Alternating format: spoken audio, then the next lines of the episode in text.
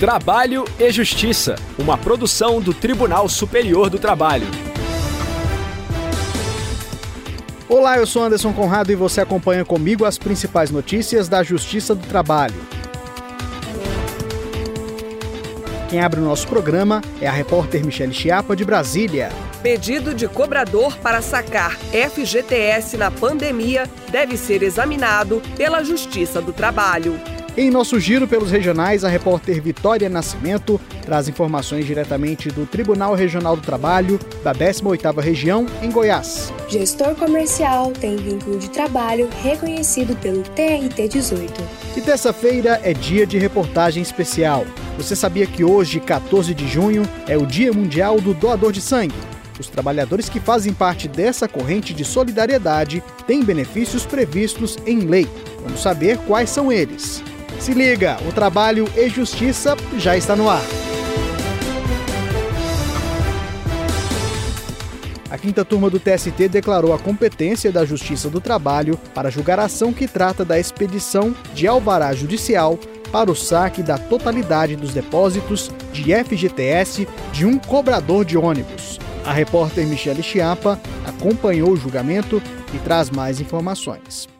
Um cobrador de ônibus da Transporte Coletivo Estrela de São José, em Santa Catarina, ajuizou a ação trabalhista solicitando o saque integral do saldo do Fundo de Garantia do Tempo de Serviço em razão da pandemia de Covid-19. A ação foi proposta após o trabalhador ter o saque negado pela Caixa Econômica Federal. Em primeiro grau, o juízo entendeu que a Justiça do Trabalho não tinha competência para processar o pedido uma vez que não decorria de conflito entre empregado e empregador, mas entre o titular da conta e o banco, que é gestor e depositário dos recursos do fundo. O Tribunal Regional do Trabalho da 12ª Região em Santa Catarina manteve a sentença. O cobrador de ônibus recorreu ao Tribunal Superior do Trabalho. O relator do caso na quinta turma foi o ministro Douglas Alencar Rodrigues. Ele lembrou que em 2005 o TST cancelou a súmula 176, que limitava a competência da Justiça do Trabalho para autorizar o levantamento do depósito do FGTS à ocorrência de dissídio entre empregado e empregador. A partir de então, consolidou-se o entendimento de que a Justiça do Trabalho é competente para processar e julgar o pedido de expedição de alvará judicial para o saque dos depósitos do benefício junto à Caixa Econômica Federal, mesmo nos casos em que não haja dissídio. Essa orientação, de acordo com o relator, é seguida pelas turmas em recentes decisões sobre casos semelhantes que envolvem a situação excepcional ocasionada pela pandemia. O ministro lembrou ainda que o Superior Tribunal de Justiça responsável por resolver conflitos de competência entre juízos vinculados a tribunais diversos, já decidiu que a Justiça do Trabalho é competente para apreciar e julgar processos relacionados à liberação de FGTS em ação proposta diretamente contra a instituição financeira. A decisão do colegiado foi unânime. Agora, o processo deve retornar ao juízo de primeiro grau para exame do pedido. Giro pela Justiça do Trabalho. A segunda turma do Tribunal Regional do Trabalho da 18ª Região em Goiás manteve o reconhecimento de vínculo empregatício entre um gestor comercial e uma distribuidora de diesel. Acompanhe os detalhes do caso com a repórter Vitória Nascimento. A decisão unânime admitiu a existência de prestação de trabalho por pessoa física de forma pessoal, não eventual, sob subordinação e com onerosidade. O relator desembargador Platão de Azevedo Filho entendeu que a empresa não comprovou a autonomia do trabalhador e manteve a sentença do juízo da Quinta Vara do Trabalho de Goiânia. No recurso, a distribuidora pretendia reverter a condenação decorrente do vínculo empregatício. Alegou que a relação existente entre as partes era de natureza autônoma, sem horário ou local certo para ser cumprida e sem controle por parte da empresa. Afirmou ainda que as provas orais comprovariam a tese de ausência dos pressupostos para o reconhecimento da relação de emprego. O relator explicou que a empresa admitiu a prestação de serviços na forma autônoma. Todavia, observou o desembargador, a distribuidora deveria ter comprovado esta modalidade de contrato e não conseguiu. Platão de Azevedo explicou que as declarações das testemunhas levadas a juízo pela empresa demonstraram a pessoalidade, a não eventualidade, a onerosidade e a subordinação do contrato de trabalho. Sobre a autonomia, o relator destacou que a execução do trabalho era dirigida e controlada pelo superior hierárquico, a quem, rotineiramente, o gestor prestava contas e apresentava relatórios sobre o que estava fazendo. O magistrado ressaltou que a ausência de autonomia no modo da prestação dos serviços é o aspecto crucial indicativo do requisito subordinação. Nesse contexto, o desembargador negou o provimento ao recurso e manteve a sentença por entender que havia uma legítima relação de emprego, assegurando-se ao gestor comercial todos os direitos dela decorrentes.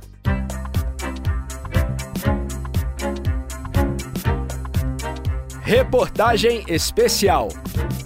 Hoje, 14 de junho, é o Dia Mundial do Doador de Sangue manter os estoques dos hemocentros abastecidos e conscientizar a população sobre a possibilidade de salvar vidas por meio das doações são alguns objetivos enfatizados na data.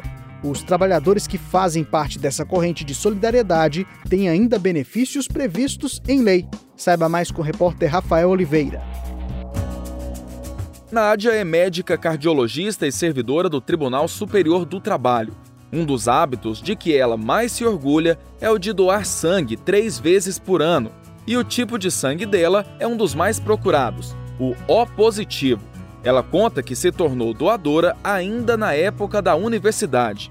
Quando eu fiz 18 anos, estava na faculdade, já iniciando a faculdade de medicina, e os servidores lá da faculdade incentivavam os alunos jovens a irem doar sangue com frequência. E a cada vez que a gente ia, a gente tinha um reforço positivo, né? E via os pacientes que recebiam os sangues também.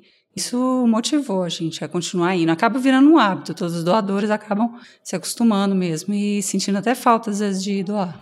Para a médica, a sensação de ajudar quem precisa é o mais gratificante. Uma sensação muito boa de saber que, gastando apenas o tempo, ofereço apenas o meu tempo de em torno de uma hora que eu fico lá, eu posso salvar três pessoas que estão precisando de uma doação de sangue urgente, estão passando por uma cirurgia complexa ou que sofrem um acidente. E pode um dia até ser algum conhecido, alguém da família que precise e saber que o sangue vai estar lá disponível. A Lei 1075, de 27 de março de 1950, dá direito à dispensa do ponto no dia da doação de sangue para o servidor público civil de autarquia ou militar. E a consolidação das leis do trabalho prevê no artigo 473 que o empregado pode deixar de comparecer ao serviço sem prejuízo do salário uma vez por ano em caso de doação voluntária de sangue devidamente comprovada. O principal local de doação de sangue no Distrito Federal é a Fundação Hemocentro de Brasília. Por dia são coletadas cerca de 200 bolsas de sangue.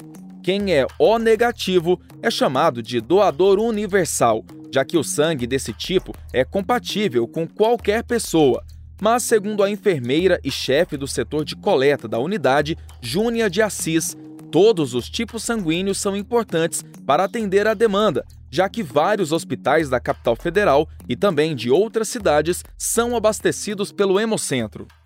Nosso sangue vai para todos os hospitais públicos do Distrito Federal, para alguns do entorno e para alguns hospitais particulares com quem a gente tem convênio. Nós atendemos hospitais oncológicos, Hospital da Criança e muitos outros hospitais que precisam desse sangue de forma esporádica também. A enfermeira lista quais são os requisitos para que as pessoas possam fazer a doação. Para doar sangue, você precisa ter entre 16 e 69 anos de idade, estar em boa saúde e tem que vir alimentado. Não pode vir em jejum para não passar mal aqui também. E algumas doenças também são impeditivas, algumas medicações, e as pessoas podem tirar as dúvidas no site.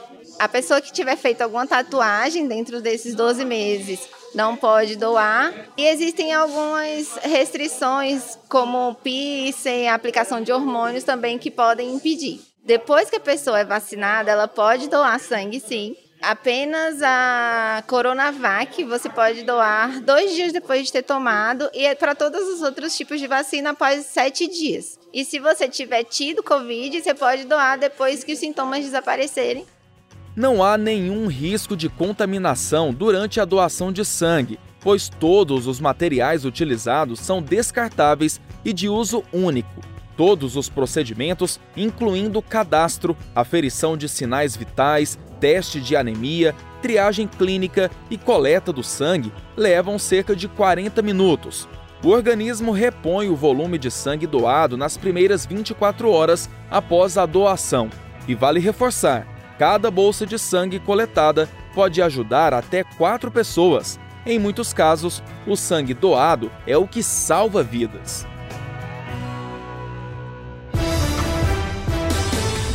E a edição de hoje termina aqui. Muito obrigado pela companhia. Você também pode acompanhar o conteúdo produzido pela Rádio TST na internet. Acesse tst.jus.br barra rádio.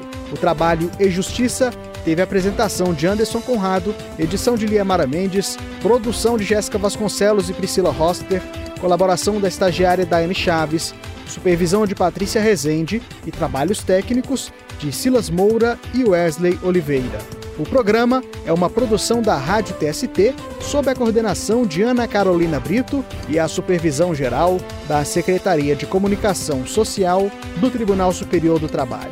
A gente se encontra na próxima edição. Tchau!